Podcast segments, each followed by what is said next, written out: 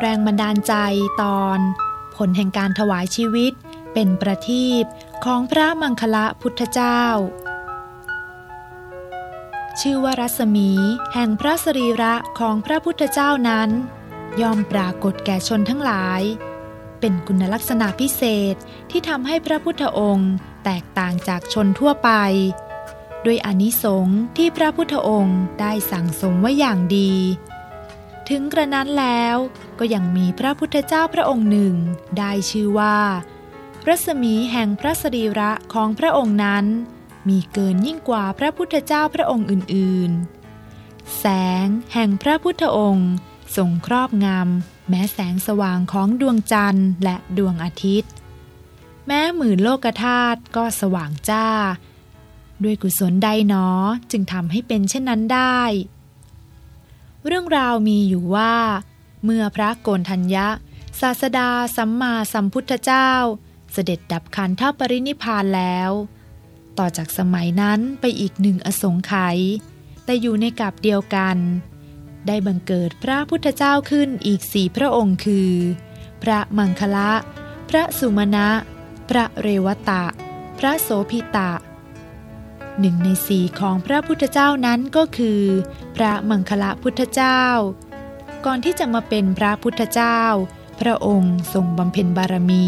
16 อสงไขยกับอีกแสนกับ บังเกิดอยู่ในสวรรค์ชั้นดุสิตทรงดำรงตลอดอายุในสวรรค์ชั้นนั้น นับตั้งแต่พระมังคละมหาสัตว์ผู้เป็นมงคลของโลกทั้งปวง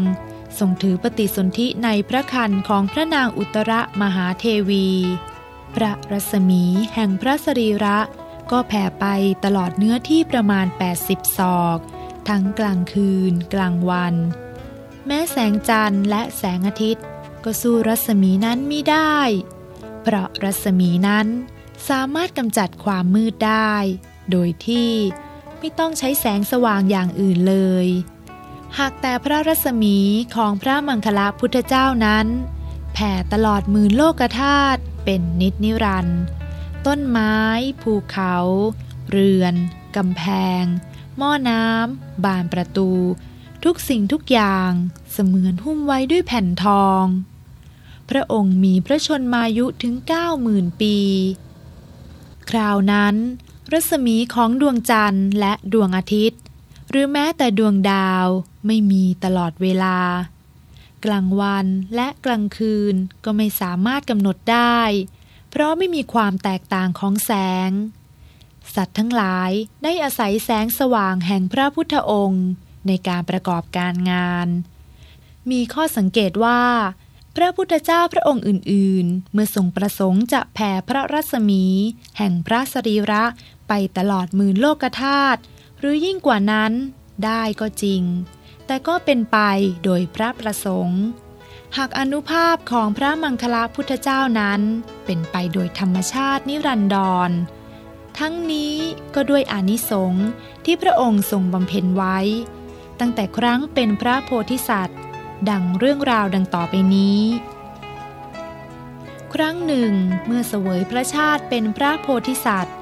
พระองค์ได้เห็นพระเจดีย์ของพระพุทธเจ้าพระองค์หนึ่ง คิดว่าควรจะสละชีวิตของเราเพื่อพระพุทธเจ้าพระองค์นี้ จึงได้ให้เขาพันทั่วทั้งสรีระเหมือนกับพันด้ามประทีปให้บรรจุถาดทองมีค่านับแสน ซึ่งมีช่อดอกไม้ตูมขนาดศอกหนึ่ง เต็มด้วยของหอมและเนยใส จุดไส้เทียนพันไว้ในถาดทองนั้น ใช้ศีรษะเทินถาดทองนั้น แล้วให้จุดไฟทั่วทั้งตัว แล้วทำประทักษิณรอบพระเจดีย์ตลอดทั้งคืน เมื่อพระโพธิสัตว์พยายามอยู่จนอรุณขึ้นอย่างนี้ ไออุ่นจากไฟไม่จับแม้เพียงขุมขน พระมหาสัตว์ตั้งความปรารถนาว่า ด้วยผลแห่งทานของเรานี้ ในอนาคตการขอรัศมีทั้งหลายจงแล่นออก โดยทำนองเดียวกันนี้ เมื่อถึงการที่พระโพธิสัตว์ ได้บรรลุเป็นพระสัมมาสัมพุทธเจ้าแล้ว รัศมีของพระองค์ สว่างสวัยไม่มีประมาณ เปล่งออกจากสรีระแผ่ไปตลอดทุกสถานที่ มีนัยยะดังพันนามาแล้วแต่ต้น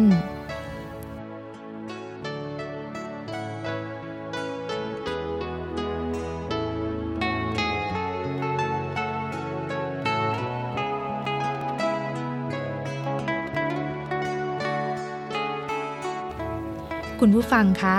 ชีวิตการสร้างบารมีของพระมังคละพุทธเจ้า เป็นแบบอย่างให้เห็นได้อย่างชัดเจน เพราะด้วยบุญที่ท่านได้ทำไว้ ตั้งแต่ยังเป็นพระโพธิสัตว์ เมื่อได้ถวายชีวิตของตนเป็นประทีปบูชาพระสัมมาสัมพุทธเจ้าพ้นบุญอันไม่มีประมาณพลันบังเกิดขึ้นแก่พระองค์ ให้สวยสุขอยู่แต่ในเทวโลกและมนุษยโลก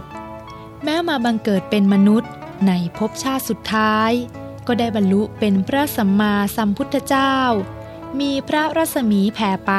ตลอดหมื่นโลกธาตุโดยธรรมชาตินิรันดร ดังนั้นนับเป็นโอกาสดีที่กัลยาณมิตรทุกท่าน จะได้บูชาพระสัมมาสัมพุทธเจ้า ด้วยประทีปโคมไฟนับหมื่นดวง ในวันมาฆบูชา อเรียนเชิญทุกท่านชำระกาย วาจา และใจ ให้บริสุทธิ์ผ่องใส รองรับบุญใหญ่ครั้งนี้ โดยพร้อมเพรียงกัน